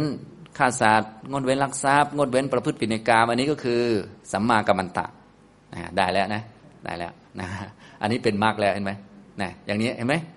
เป็นการกระทำเจริญมากไปแต่ว่าเป็นเรื่องคล้ายๆพื้นๆเป็นเรื่องฐานส่วนถ้าเป็นทางทวารหกนี่โอ้ระดับสูงเป็นวิปัสสนาเห็นไหมมันก็คนละเหมือนคนละอันกันแต่จริงๆก็เจริญมรรคได้เหมือนกันนะแต่คนละมุมมองคนละเลเวลกันแล้วก็เสริมกันได้ดีด้วยนะแล้วตอนพื้นๆเนี่ยถ้าเข้าใจดีก็เอาไปสอนคนพื้นฐานอะไรได้คนที่ยังวิปัสสนาไม่เป็นอะไรต่างๆก็พวกนี้ก็ทำเป็นมรรคได้เหมือนกันนะอย่างนี้แต่ว่าส่วนใหญ่เนี่ยเวลาอธิบายส่วนใหญ่เราจะผู้พูดกรรมบทหรือการกระทำทางทวารสามเนี่ยทำแล้วจะมุ่งเน้นไปสวรรค์อะไรซะมากกว่ามันก็เลยงงๆอยู่แท้ที่จริงก็คือองค์มรรคนั่นแหละท่านไว้สอนเน้นสำหรับฆราวาสที่เรียกว่าองค์อื่นๆหรือว่าความเน้นองค์มรรคที่ชั้นสูงๆพวกสมาธิพวกอะไรต่างๆยังไม่เน้นมากแต่ว่าเอาองค์มรรคที่จำเป็นหรือว่าองค์มรรคที่ทำได้ในชีวิตมาทำก่อนอย่างนี้ทำนองนี้นะครับอ่ะทีนี้สมมุติว่าทุกคนเข้าใจเรื่องการเจริญมรรคและรู้จักว่าชีวิตเป็นทุกข์ต้องการปฏิบัติเพื่อถึงนิพพานแต่ว่าวิถีชีวิตเป็นแบบนี้ก็ทำไปตามทวารสามเนี่ยกายกรรมนะงดเว้นพูดโกหกงดเว้นคำหยาบงดเว้นเพ้อเจ้อตัวนี้ก็คือสัมมากัมมันตะโดยองค์ธรรมก็คือวิรติเจตสิกนะเป็นสัมมากัมมันตะนะต่อมางดเว้นโกหกงดเว้นพูดคำหยาบงดเว้นพูดงดเว้นส่อเสียดงดเว้นคำหยาบงดเว้นเพ้อเจ้ออันนี้ก็คือสัมมาวาจา นะอย่างนี้ทำนองนี้นะครับอันนี้ก็ได้องค์มรรคข้อสัมมาวาจาแล้วนะทีนี้ถ้าเป็นอนาพิชชาอพยาบาทนะถ้ายังไม่มีสมาธิแค่คิดธรรมดานะคิดไม่เอาของใครเขานะคิดไม่พยาบาทคิดมีเมตตาเป็นเพื่อนมิตรคิดธรรมดามันก็เป็นสัมมาสังกัปปะถ้าคิดธรรมดานะแต่ถ้าบางคนสูงขึ้นไปนะเขาเอาอนาพิชชานี้ไปทำเป็นกรรมฐานเช่นทำเป็นอสุภภาวนานะบางพวกเขาเอาอัพยาบาทนี้มาทำเป็นเมตตาภาวนาก็จะเป็นสมาธิอ่ะก็เปลี่ยนข้อไปแล้วนะเห็นไหมองค์มรรคก็จะเปลี่ยนไปอ่าทีนี้สัมมาทิฏฐิอนาพิชชาอัพยาบาทสัมมาทิฏฐิสัมมาทิฏฐิก็ตรงตัวอยู่แล้วก็คือตัวสัมมาทิฏฐินั่นแหละนะอย่างนี้ดูดูแล้วได้องค์มรรคครบหรือยังครับดูแล้วยังไม่ครบแต่โดยความจริงแล้วเราเคยบอกมาแล้วว่าองค์มรรคนี่มันขาดกันไม่ได้มันมีอยู่สามอันมันขาดกันไม่ได้อยู่แล้วนะอยู่สามอันก็คือตัวสัมมาทิฏฐิเนี่ยในเมื่อมันมีแล้วมันเป็นหัวหน้าแล้วมันก็จะมีสัมมาวายามะเพราะว่าการจะทำอย่างนี้ได้ก็ต้องมีความเพียรกล้าหาญบากบั่นที่จะทำเนี่ยทำพวกนี้ได้นะถ้าไม่มีความเพียรกล้าหาญบากบั่นนอนเล่นก็คงไม่ได้ฝึกอะไรอ่ะใช่ไหมไม่ฝืนใจมันก็ไม่ได้ฝึกก็ต้องมีสัมมาวายามะแล้วก็ต้องมีสัมมาสติเป็นเพื่อนกันเสมออย่างนี้ทำนองนี้ยังขาดอยู่ตัวหนึ่งก็คือสมาธิอย่างที่บอกเมื่อสักครู่นี้นะซึ่งเมื่อทำต่อเนื่องไปพอสมควรสมาธิก็จะพอดีพอดีกับคนนั้นซึ่งเนื่องจากชีวิตฆราวาสเนี่ยไม่ได้เน้นหนักทางด้านสมาธิเพราะว่าความสุขเขามาจากกามคุณอยู่แล้วไม่ต้องเน้นความสุขจากสมาธิไม่เหมือนพระนะพระต้องเน้นความสุขจากสมาธิเพราะว่าถ้าไม่มีความสุขจากสมาธิเดี๋ยวจะไม่ยินดีในเพศพรหมจรรย์อย่างนี้ส่วนฆราวาสเขามีความสุขจากกามคุณอยู่แล้วก็สมาธิก็ไม่ต้องใช้เยอะนักหรือใครต้องการเยอะก็อนัพพิชชาอภัยบาทก็มาทำเป็นสมาธิฉะนั้นสมาธิที่เน้นสำหรับพวกฆราวาสก็คือเมตตาจิตนั่นเองนะอย่างนี้ก็จะได้สมาธิมาเป็นไงครับได้แปดหรือยังแปดแล้วเราก็ทำต่อไปมันก็เพิ่มเสริมขึ้นไปเนี่ยอย่างนี้เนี่ยทางทวารหกทวารสามก็คือการประกอบมรรคนั่นเองถามว่าเออครบไหมอะไรไหมก็ตอนแรกๆมันก็ไม่ครบแต่ทำไปทำมามันก็ค่อยๆผสมผสมผสมขึ้นมาเรื่อยๆมันก็จะครบตอนมรรคแปดมารวมกันนั่นแหละอันนี้ก็ทุกท่านก็คงทราบอยู่แล้วนะว่ามันจะครบสมบูรณ์นะก็ตอนมรรคมีองค์แปดมาเกิดผสมกันนั่นเองอย่างนี้พอเข้าใจไหมอันนี้ก็คือการผสมกันนะการประกอบมรรคมีทั้งทางทวารหกแบบหนึ่งซึ่งในทางทวารหกเนี่ยก็มีทั้งแบบแบบเก่งจริงๆนะก็คือทำทั้งปวงหกสิบสามสิบอย่างเนี่ยอันนี้คือไม่มีกิเลสปนเลยนะนี่คือเก่งมากเอาวิบากเลยวิบากและผลของกรรมมาเลยเห็นชัดเจนเลยแต่ว่าคนส่วนใหญ่ก็ต้องนั่นแหละพวกกิเลสมาก่อนนะจนกิเลสหนักๆก็คือทิฏฐิเนี่ยขนาดมีทิฏฐิยึดตัวตนก็ยังกำหนดได้เพราะทิฏฐิก็คือเจตสิกอันหนึ่งเป็นสังขารเป็นของไม่เที่ยงเป็นของเกิดดับนะยึดรูปว่าเป็นตนเนี่ยมันก็คนละตัวนะรูปก็เป็นอันหนึ่งนะส่วนยึดรูปนี่ก็อีกตัวหนึ่งก็คือทิฏฐินะถ้าคนที่ฝึกปฏิบัติวิปัสสนาเป็นแล้วก็คงแยกได้อยู่แล้วเพราะว่ารูปมันก็เป็นตัวร่างกายธาตุสี่ที่มันไม่รู้เรื่องอยู่แล้วส่วนตัวยึดรูปมันก็ต้องเป็นอีกตัวอยู่แล้วตัวเห็นผิดในรูปก็ต้องเป็นอีกตัวก็คือตัวทิฏฐิก็เอาตัวทิฏฐินี้มากำหนดเอากิเลสขนาดทิฏฐิยังกำหนดได้เนาะพวกตัณหาพวกโทสะอะไรต่างๆก็แบบเดียวกันนี่แหละนี่แบบนี้นะครับอันนี้เป็นวิธีการเจริญมรรคในทางทวารหกและในทางทวารสามโดยเฉพาะทวารสามเนี่ยถ้าเข้าใจเนี่ยญาติโยมเราก็จะทำได้สะดวกแต่ว่าหลังๆมานี่เรียกว่าพอทำทางทวารสามอธิบายเป็นสุจริตสิบประการหรือกุศลกรรมบทสิบเนี่ยส่วนใหญ่เราก็จะอธิบายเป็นข้อปฏิบัติเพื่อเป็นคนดีเพื่อไปสวรรค์ไปอีกนะมันก็เหมือนจะถูกนะแต่จริงๆพระพุทธเจ้าสอนเนี่ยสอนให้เป็นผู้ที่มีความเห็นถูกต้องก็คือเป็นโสดาบันก็คือสอนเรื่องให้เจริญมรรคนั่นแหละเพียงแต่หมวดนี้มันเหมาะสำหรับคนพื้นฐานที่เป็นฆราวาส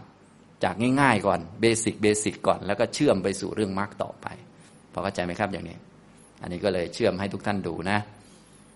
ทีนี้ท่านยังมีหมวดธรรมอื่นๆอีกที่ให้เชื่อมต่อไปมีอะไรบ้างหลังจากอธิบายตรงนี้ไปแล้วนะ การรวมมรรคทั้งสองทางนั้นเรียงลำดับการรวมอย่างไรทำกิจในอริยสัจครบหรือไม่ตรงนี้ก็คือคงจะพอเข้าใจแล้วเนาะนะถ้ารวมเป็นอะไรเป็นนี่ก็เรื่องอริยสัจผมก็พูดบ่อยๆคงไม่ต้องพูดแล้วนะครับทีนี้ท่านถามต่อไปถึงอีกหลายหมวดเลยในขั้นตอนออกก็คือตอนที่ทำคืนเนี่ยควรโยนิโสสัพปุริสธรรมเจ็ดพรหมวิหารสี่และสังขารวัตถุสี่เพื่อออกที่สมบูรณ์ตามมรรคควรหรือไม่อย่างไรกราบท่านอาจารย์ที่พยายามตอบอย่างลึกซึ้งทุกครั้งขอรับอันนี้ท่านอธิบายหรือว่าท่านต้องการให้พูดถึงธรรมะสามหมวดว่าจะเอามาโยนิโสต่อเนื่องกันยังไงนะบางท่านฟังดูแล้วโอ้มันจะเกี่ยวกันยังไงเนาะสามหมวดนี่มีอะไรบ้างมีสัพปุริสธรรมเจ็ดนะมีพรหมวิหารสี่แล้วก็มีสังขหวัตถุสี่นะเราก็ต้องเข้าใจทั้งสามหมวดนี้ดีพอสมควรก่อนเราจึงจะโยงได้หรือว่าโยนิโสนำมาใช้พิจารณาในการประกอบมรรคอะไรต่างๆได้นะถ้าไม่เข้าใจก็มึนตั้งแต่ต้นเลยฉะนั้นก็ต้องเข้าใจสัพปุริสธรรมเจ็ดก่อนสัพพุริสธรรมคืออะไรก็คือธรรมของท่านที่สงบระงับจากกิเลสสัพพุริสธรรมเจ็ดนะรู้รู้อยู่ไหมรู้ไหมนะก็มีอะไรบ้างอ่ะสัพพุริสธรรมเจ็ดเป็นคุณสมบัติของพระอริยเจ้านะสัพพุริสธรรมเจ็ดประการเนี่ยพระอริยเจ้าจึงจะมีครบสมบูรณ์ส่วนปุถุชนเนี่ยไม่มีนะอาจจะมีบางข้อบางแง่บางมุมบางประเด็นเราอาจจะเอาคุณสมบัติของท่านเหล่านั้นมาใช้บ้างก็ตามสมควรแต่ท่านผู้ที่มีสัพพุริสธรรมเนี่ยก็คือพระอริยะผู้ที่เห็นอริยสัจสี่แล้วกล่าวถึงคุณสมบัติหรือว่าคุณธรรมในตัวลักษณะเฉพาะตัวของพระอริยเจ้าว่าท่านมีลักษณะประมาณนี้เรียกว่าสัพพุริสธรรมเจ็ดประการมีอะไรบ้างอ่าเดี๋ยวเขียนให้สักหน่อยเนาะตรงนี้บางท่านอาจจะไม่คุ้นส่วนเรื่องพรหมวิหารสี่แล้วก็สังขารวัตถุสี่คงไม่ต้องเขียนเนาะถือว่ารู้แล้วเขียนแต่สัพพุริสธรรมเจ็ดอันไหนรู้แล้วไม่เขียนนะมีตั้งหลายเรื่องที่ไม่เขียนนะอันไหนฟังไม่ทันอันไหนฟังไม่ทันก็ต้องไปหาเพิ่มนะไอที่พูดไปแล้วเพราะว่าถ้าเขียนทุกอันก็จะดูเยอะไปสัพพุริสธรรมเจ็ดสัพพุริสะก็แปลว่าท่านที่สงบระงับจากกิเลสนะท่านที่ไม่มีกิเลสแล้วซึ่งท่านที่กิเลสสงบระงับจากท่านแล้วก็แน่นอนก็คือพระอริยเจ้าอย่างเดียวมีพระโสดาบันเป็นต้นสูงสุดคือพระอรหันต์นะครับท่านก็จะมีคุณสมบัติของท่านอยู่อันที่หนึ่งก็เรียกว่าธรรมัญญุตาธรรมัญญุตาก็คือท่านจะเป็นผู้ที่รู้รู้ธรรมนะรู้รู้ธรรมธรรมก็คือเหตุรู้เหตุธรรมัญญุตาท่านจะมีคุณสมบัติที่รู้เหตุรู้เงื่อนไขรู้เหตุรู้ปัจจัยของทุกสิ่งทุกอย่างรู้จักว่าสังคตธรรมทั้งหลายนี้เป็นไปตามเงื่อนไขตามเหตุตามปัจจัยไม่มีเหตุจะไม่เกิดขึ้นเหตุหลักๆที่ท่านรู้เนื่องจากว่าพระอริยเจ้าท่านจะมีปฏิสัมภิทาครบท่านก็จะรู้พวกธรรมะปฏิสัมภิทาซึ่งก็เป็นพวกเหตุนี่แหละรู้เหตุรู้ปัจจัยต่างๆที่ทำให้ผลต่างๆเกิดขึ้นเมื่อท่านมีความรู้อย่างนี้ตั้งแต่ขั้นเบื้องต้นพื้นฐานแล้วพอท่านมามองในสังคมเนี่ยที่มีสิ่งนั้นสิ่งนี้เกิดขึ้นท่านก็มองไปที่เหตุและมองเข้าใจเหตุได้ดีมากพระอริยะเจ้าเนี่ยเวลาท่านมองทางโลกเนี่ยโลกเร่าร้อนรบกันทะเลาะกันเนี่ยท่านจะมองออกเลยว่าเพราะอะไรถ้าชาวโลกมองก็โอ้เพราะคนทะเลาะกันเพราะเห็นไม่ตรงกันท่านจะมองลึกไปถึงอ๋อเพราะทิฏฐิเพราะมิจฉาทิฏฐิเพราะเห็นผิดเพราะอะไรท่านจะมองลึกลงไปได้นี่คือธรรมัญญุตานะฮะรู้เหตุธรรมะแปลว่าเหตุนะครับอันที่สองก็อัตถัญญุตาก็รู้ผลรู้ผลมีเหตุก็ต้องมีผลทีนี้ผลก็ต้องเกิดจากเหตุทั้งหมดเลยผลก็ต้องเกิดเกิดจากเหตุทั้งหมดเพราะว่าพระอริยเจ้าเนี่ยท่านรู้สภาวะต่างๆที่เป็นผลแล้วก็ผลก็เกิดจากเหตุเท่านั้นไม่ใช่ว่าผลจะมาลอยๆที่ไหนแล้วท่านก็รู้สภาวะที่สูงสุดคือนิพพานแล้วซึ่งเป็นสภาวะที่ไร้เหตุโดยประการทั้งปวงท่านก็รู้หมดแล้วท่านก็เลยไม่สงสัยผลในโลกเนี่ยเกิดจากอะไรอย่างไรเนี่ยท่านไม่งงรู้เหตุด้วยรู้ผลด้วยนะครับก็รู้กฎเกณฑ์ธรรมชาติทั้งหมดที่เราเรียนมานั่นแหละ ทีนี้จะขยายเหตุผลยังไงมาก็ตามสะดวกเอาไปใช้ทางโลกก็ได้อะไรก็ได้คือพระอริยเจ้าเนี่ยถ้าเราบางทีพวกเราอาจจะสงสัยอย่างพระอริยะเนี่ยบางทีท่านอยู่แต่ในป่าทำไมท่านรู้เรื่องทางโลกเราอาจจะงงพวกทางโลกยังยังไม่ค่อยรู้เรื่องทางโลกเลยอ่านข่าวอ่านอะไรชั้นล้มตายเอาอ่านข่าวมันจะรู้เรื่องยังไงข่าวมันโกหกใช่ไหมมันเฟกนิวใช่ไหมแต่ของท่านเนี่ยรู้เหตุรู้ผลนะที่ดูแล้วเหตุมันก็อยู่ในจิตผลมันก็อยู่ในจิตท่านเป็นพระอริยะท่านก็รู้หมดสิใช่ไหมมองเห็นทะลุหมดเลยพูดอะไรออกมาท่านก็รู้ว่าจิตมันเป็นยังไงอย่างเงี้ยรู้หมดทำมองนี้ทำมองนี้นะท่านก็เลยแบบถ้าท่านที่ท่านวิจารณ์ท่านก็วิจารณ์ได้หมดแต่ว่าพระอริยะท่านไม่วิจารณ์ท่านไม่พูดก็รู้อยู่แล้วมันไม่มีประโยชน์อย่างเงี้ยอ่าอันนี้เป็นคุณสมบัติของท่านนะอันที่สามคืออัตตัญญูตาอัตตัญญูตาอันนี้ก็คือรู้ตนรู้ตัวเองรู้ตนว่าตนคือใครตนตนมีไหมเนี่ยมีแต่พระอริยะนะรู้จริงๆเลยรู้จากตนเป็นอย่างดีเลยรู้คุณสมบัติของตัวเองเป็นอย่างดีตนที่รู้อย่างสมบูรณ์ก็คือรู้ว่าตนเนี่ยมันไม่มีตนจริงนะแต่ตนเนี่ยเป็นสมมุติที่ตั้งขึ้นมาจากคุณสมบัติอะไรอย่างไรท่านรู้หมดเลยคุณสมบัติที่ทำให้เป็นคนนั้นคนนี้คุณสมบัติที่ทำให้เป็นปุถุชนเป็นยังไงคุณสมบัติที่ทำให้เป็นอริยะเป็นยังไงอะไรพวกนี้รู้หมดรวมทั้งท่านรู้ตัวเองนั่นแหละดีที่สุดอย่างนี้นะครับพอรู้ตัวเองดีที่สุดก็รู้คนอื่นด้วยหมดเลยตัณฑุตาต่อมาก็มัตตัณฑุตารู้จักความพอดีรู้จักประมาณมัตตัณฑุตาอันนี้นิยมแปลว่ารู้ประมาณก็คือรู้ความพอดีอาหารทานเท่าไหร่จึงพอดีถ้าเป็นปุถุชนเรานี่มันก็ต้องบอกสามมื้อพอดีใช่ไหมแต่ว่าจริงๆมันเกินนะเอาแพทย์ที่ไหนมาวัดก็ได้มันเกินหมดเลยมีแต่พระอริยะที่รู้ว่าทานเท่าไหร่พอดีนะพระอรหันต์น่ะท่านจะทานมื้อเดียวฉันมื้อเดียวเพราะว่ามันพอดีใช่ไหมรู้ประมาณส่วนส่วนพวกเรานี่จะบอกพอดีพอดีของกิเลสเรานะลงลงพอดีกิเลสกิเลสมันยอมอะไรประมาณนี้มันก็ฉะนั้นพอไปใช้ทางโลกแล้วส่วนใหญ่มันก็พูดตามตัณหากันตามทิฏฐิกันอะไรกันส่วนใหญ่ก็เลยไม่รู้ว่าพอดีมันเป็นยังไงมีแต่พระอริยะรู้ท่านมองทุกท่านมองออกหมดว่าอันไหนพอดีอันไหนเกินอันท่านมามองทางโลกท่านคงเห็นสายศีรษะนะว่ามันเกินเยอะนะทางโลกเราอันที่ห้าคือ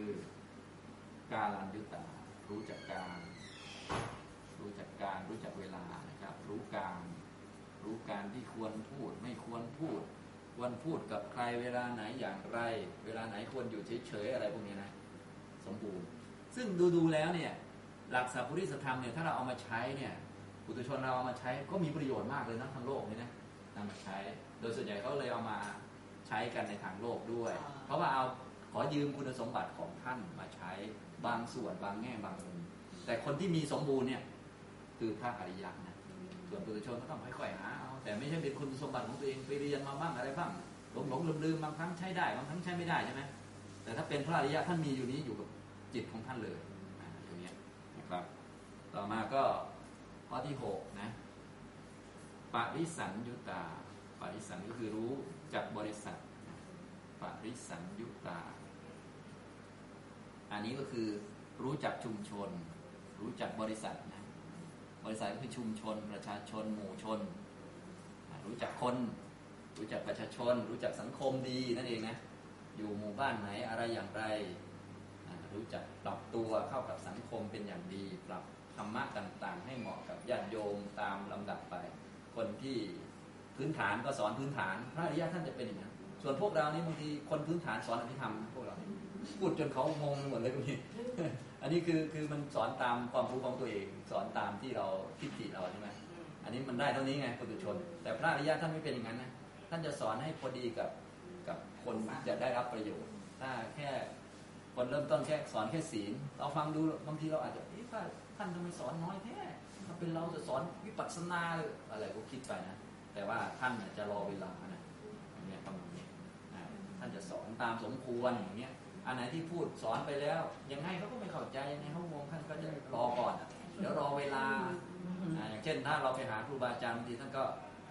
คนอยากจะทำกรรมฐานท่านก็ไม่ให้อะไรเยอะนะท่านก็บอกคำเดียวก่อน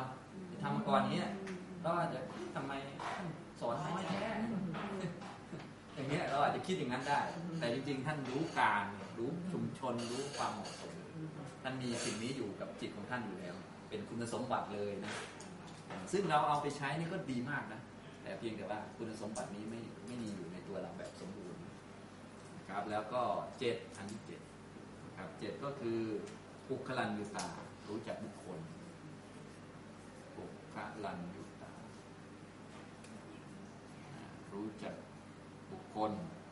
ว่าคนไหนเป็นอย่างไรคนพาลคืออะไรบัณฑิตคืออะไรคนพาลไม่ควรเสพเพราะอะไรบัณฑิตควรเสพเพราะอะไรอย่างนี้นะเพราะคนตนเนี่ยพระอริยเจ้าท่านรู้ชัดเจนดีอยู่แล้วนะคนพาลก็เป็นพาลเพราะว่าคิดไม่ดีพูดไม่ดีทำไม่ดีอะไรพวกนี้ท่านรู้รู้บุคคลทั้งหมดอย่างนี้นะครับคนเป็นผู้รู้รู้เพราะอะไรอย่างไรพวกนี้นะอันนี้เรียกว่าสัพปุริสธรรมเจ็ดนะครับสัพปุริสธรรมเจ็ดเป็นลักษณะของคุณสมบัติของพระอริยเจ้าที่ท่านมีอยู่ในจิตของท่านนะผู้ที่มีคุณสมบัติอย่างนี้ก็คือพระอริยะที่มีอริยทิฏฐิแล้วก็มีอริยศีลนะครับทีนี้ที่ท่านถามเนี่ยท่านให้เชื่อมโยงอันนี้แหละท่านให้เชื่อมโยงสัพปุริสธรรมเจ็ดมาสู่พรหมวิหารสี่นะพรหมวิหารสี่เนี่ยเป็นคุณธรรมด้านจิตส่วนตัวนี้เป็นคุณธรรมทางด้านปัญญาเห็นไหมปัญญาแล้วก็ด้านจิตนะซึ่งสัพปุริสธรรมเป็นคุณธรรมทางด้านปัญญาของใครครับของพระอริยะมีสมบูรณ์เลยถ้าเราจะนำไปใช้ก็ก็ได้ตามส่วนนะนะศึกษาเรียนรู้เอารู้เหตุรู้ผลรู้ตนรู้ประมาณรู้การเวลารู้ชุมชนรู้บุคคลพวกนี้นะเอาไปใช้ได้หมดเลยตั้งแต่เด็กๆก็นำไปสอนกันได้นะก็เรียกว่าใช้ลักษณะของพระอริยะแหละเพราะว่าท่านเป็นคนดีอยู่แล้วใช่ไหมล่ะเราก็ใช้ลักษณะหรือคุณสมบัติของท่านบางส่วนมันก็ได้ดีแล้วอย่างนี้นะครับฉะนั้นสัพปุริสธรรมเจ็ดเนี่ยในเมืองไทยเราก็นิยมสอนเหมือนกันนะเอามาใช้กับเรื่องให้อยู่ในสังคมดีๆอะไรดีก็ดีเหมือนกันนะครับแต่ว่าคนจะมีสมบูรณ์เนี่ยก็คือพระอริยะเป็นคุณสมบัติทางด้านปัญญานะครับต่อมาเชื่อมมาสู่พรหมวิหารสี่พรหมวิหารสี่เนี่ยเป็นคุณสมบัติทางด้านจิตนะครับเป็นคุณสมบัติทางด้านจิตก็คือด้านสมาธินั่นเองนะพวกพรหมวิหารสี่เนี่ยเป็นพวกสมาธิเรียกว่าเป็นคุณสมบัติด้านจิตเป็นเจโตวิมุตติเป็นเมตตาเจโตวิมุตติกรุณาเจโตวิมุตติมุทิตาเจโตวิมุตติแล้วก็อุเบกขาเจโตวิมุตติเป็นด้านจิตนะ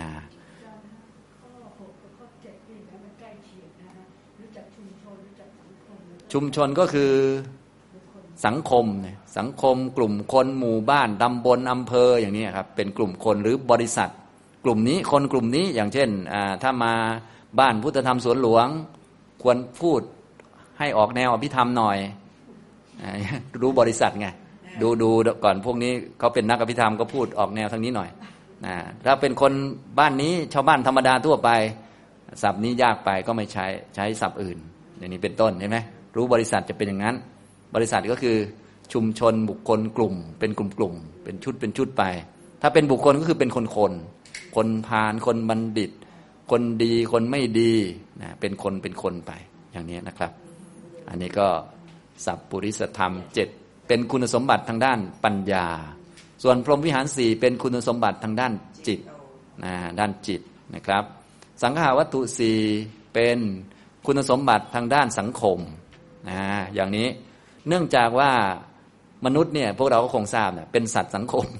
ฟังดูเหมือนมนุษย์เป็นสัตว์ไงไม่รู้นะเป็นสัตว์สังคมก็หมายถึงว่ายังไงก็ต้องอยู่ร่วมกันแล้วยังไงก็ต้องมีสัมพันธ์เชื่อมกันเสมอนะถ้าเกิดว่ามีคุณสมบัติทั้งสามประเด็นเหล่านี้ประกอบอยู่ก็จะดำรงชีวิตอยู่ได้ด้วยความพอดีพอดีเหมาะสมแล้วก็เป็นประโยชน์ต่อทั้งผู้อยู่และทั้งผู้ที่เกี่ยวข้องทั้งหมดด้วยนะทำให้สังคมนั้นเจริญก้าวหน้าแล้วก็เกื้อกูลต่อผู้ที่เรียกว่ายังไม่เป็นอริยะ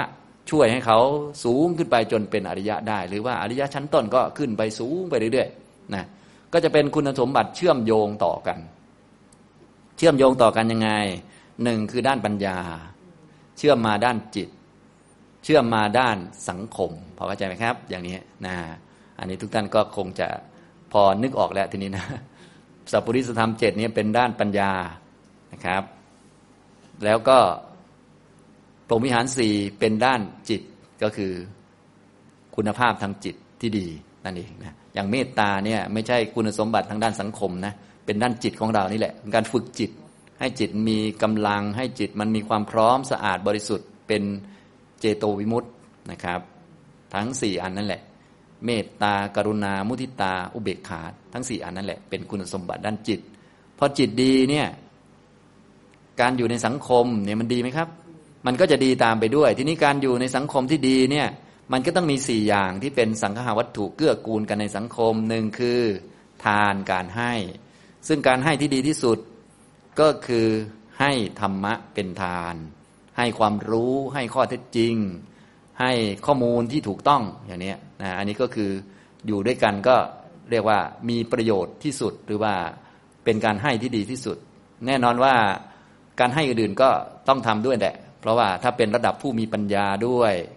จิตใจดีงามด้วยก็แน่นอนก็การให้ก็เรียกว่าสบายสำหรับท่านอยู่แล้วนะอย่างนี้นะครับฉะนั้นสังฆาวัตถุก็เป็นด้านสังคมทำให้อยู่ด้วยกันแบบเกื้อกูลอุดหนุนกันคนที่มีปัญญาเยอะแล้วก็อุดหนุนกับคนที่เล็กๆหรือถ้ามีลูกมีหลานก็เขาเพิ่งโตก็จะได้เห็นตัวอย่างที่ดีได้รับการเกื้อกูลจากผู้ที่ไปก่อนหน้านั้นแล้วดึงเขาขึ้นไปเนี่ยอย่างนี้ก็เลยเรียกว่าสังฆาวัตถุนี้เป็นทางด้านสังคมการสงเคราะห์กันหนึ่งก็คือทานการให้ตั้งแต่ง่ายๆเลยให้วัตถุสิ่งของให้สูงสุดก็คือให้ธรรมะนะครับถ้าเป็นสังคมที่ดีก็เริ่มต้นจากการให้วัตถุสิ่งของให้ความรู้ให้ข้อมูลที่ถูกต้องข้อมูลเกี่ยวกับสุขภาพข้อมูลเกี่ยวกับการดูแลตัวเองให้นู่นให้นี่ให้ข่าวที่เป็นประโยชน์ต่างๆนะดีหมดเลยเห็นไหม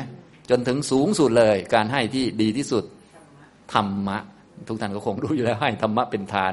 นะอันนี้สูงสุดนะครับนี่ก็เกื้อกูลกันอย่างสุดยอดนะครับสองก็ปิยวาจาการพูดจาที่น่ารักแล้วก็พูดจาให้เป็นประโยชน์ต่อคนนั้นนะเกื้อกูลต่อคนนั้นปิยวาจานะคำพูดที่น่ารักอ่อนหวานคำว่าคำว่าคำพูดที่น่ารักอ่อนหวานก็ไม่ใช่พูดหวานอะไรนะก็หมายถึงพูดสิ่งที่มันเป็นประโยชน์ต่อคนนั้นนะไม่ใช้คำหยาบคายเป็นคำพูดของผู้ดีคนรักใคร่พอใจแล้วก็มีประโยชน์ด้วยพูดให้กำลังใจต่อกันและกันมันก็จะอยู่ในสังคมที่เป็นไปได้คนไหนที่เรียกว่ากำลังใจไม่มีก็มีคนพูดให้กำลังใจพูดให้ประโยชน์ต่อกันอะไรต่อกันทีนี้ปิยวาจาที่ดีที่สุดก็คือการพูดธรรมะให้คนที่ต้องการฟังธรรมะฟังนะใครเขามาถามปัญหาธรรมะเนี่ยเขาต้องการฟังคำตอบเราก็พูดให้เขาฟังเขามาถามมาอะไรต่างๆหรือว่าคนที่มานั่งมีการจัดฟังธรรมคนที่มานั่งรอเนี่ยเขาก็คือมานั่งรอฟังธรรมฉะนั้นคำพูดที่ไพเราะที่สุดสำหรับคนที่มานั่งรอแงนคอฟังอยู่นั้นก็คือพูดธรรมะให้คนที่ต้องการฟังได้ฟังนั่นแหละเป็นคำพูดที่ไพเราะที่สุดและอย่างนี้อันนี้เอาแบบสูงสุดถ้าลองๆลงมาก็ตามส่วนไปนะอย่างนี้ทำนองนี้อันนี้ก็เป็นเชิงสังคมเห็นไหมเชิงสังคมซึ่งแน่นอนว่าถ้าคนจิตใจดีงามก็ทำได้ดีเลยนะมีจิตเมตตาเป็นเพื่อนมิตรกรุณาต้องการให้เขาพ้นจากความทุกข์มุทิตาพลอยยินดีอุเบกขารู้ความที่สัตว์เป็นไปตามกรรมของตนนะมีจิตที่ดีซึ่งจิตที่ดีเนี่ยจะมั่นคงก็ด้วยปัญญานะพอเข้าใจไหมปัญญาจิตและสังคมนะต่อมาก็อัตถจริยาการทำประโยชน์การทำประโยชน์ก็มีมากมายเพราะว่าเกิดมาแล้วก็มีแขนมีขามีกำลังความสามารถเนาะใช้แรงกายช่วยประโยชน์ใช้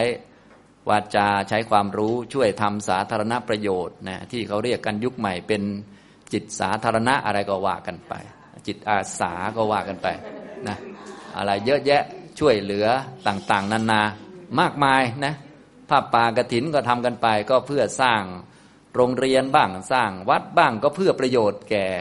ชนในสังคมอันนี้ทำประโยชน์การทำประโยชน์ที่สูงที่สุดดีที่สุดก็คือแนะนำคนที่ ไม่มีศรัทธาให้ตั้งอยู่ในศรัทธาสัมปทาแนะนำคนที่ไม่มีศีลให้ตั้งอยู่ในศีลสัมปทาแนะนำคนไม่มีจาคะให้ตั้งอยู่ในจาคะสัมปทาแนะนำคนไม่มีปัญญาให้ตั้งอยู่ในปัญญาสัมปทา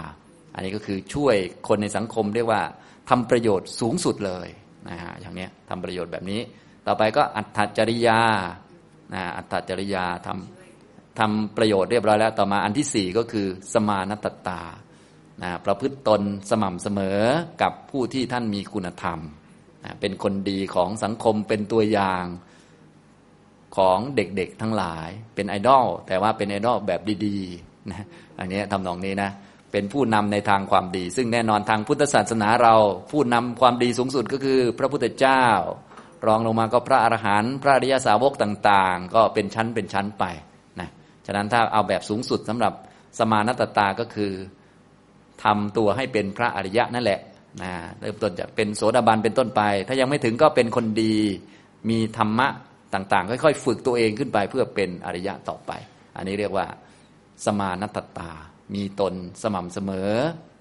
พอดีกับธรรมะพอดีกับท่านผู้ดีพอดีกับเหล่าผู้ที่ท่าน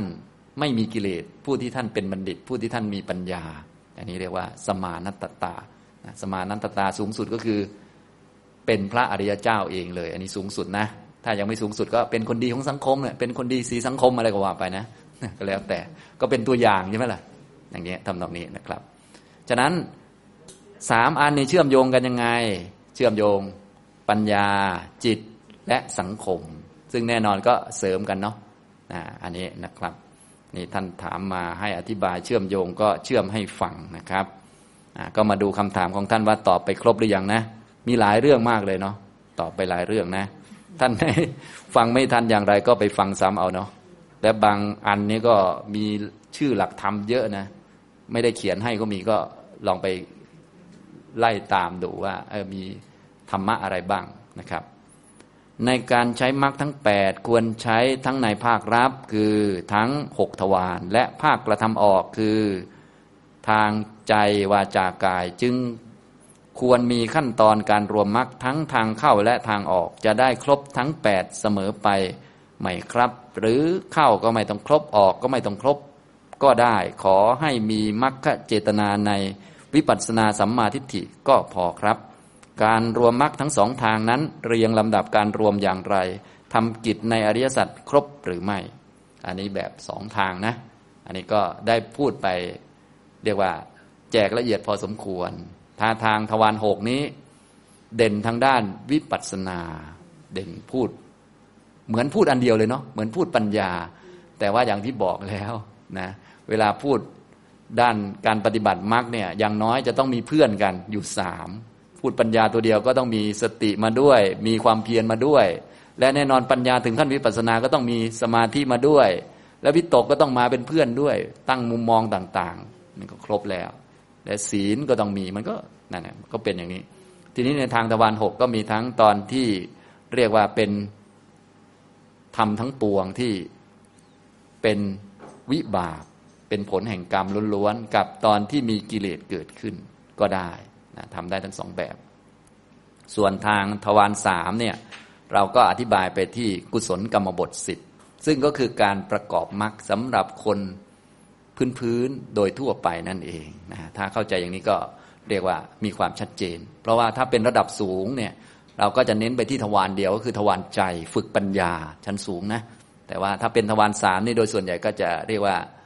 เป็นคนพื้นๆหน่อยนะฉะนั้นเวลาเราเรียนธรรมะส่วนใหญ่เวลาพูดถึงคนธรรมดาทั่วไปเราจึงพูดให้ละทุจริตเจริญสุจริตแล้วก็ทำกุศลกรรมบทแต่ส่วนใหญ่หลังๆมานี้เอามาอธิบายเป็นเรื่องของทำบุญและไปสวรรค์ซะมากเนาะไม่ได้เอามาอธิบายให้เป็นมรรคนั่นเองทั้งๆที่จริงๆแล้วพระพุทธเจ้าของเราก็เน้นพูดเชื่อมไปที่มรรคนั่นเองนะอันนี้ก็เลยพูดให้ฟังหลักของการประกอบมรรคอย่างนี้นะสมบูรณ์อะไรอย่างไรเริ่มต้นก็ยังไม่สมบูรณ์ต่อมาก็ค่อยๆสมบูรณ์ขึ้นไปเรื่อยๆนะครับทีนี้ในขั้นตอนออกนั้นควรโยนิโสสัพพุริสธรรมเจ็ดพรหมวิหารสี่และสังฆวัตถุสี่เพื่อการออกสมบูรณ์ตามมรรคควรหรือไม่อย่างไรนะก็พูดเชื่อมให้ฟังทุกท่านก็ลอง ไปหัดโยนิโสหัดพิจารณาดูก็คือ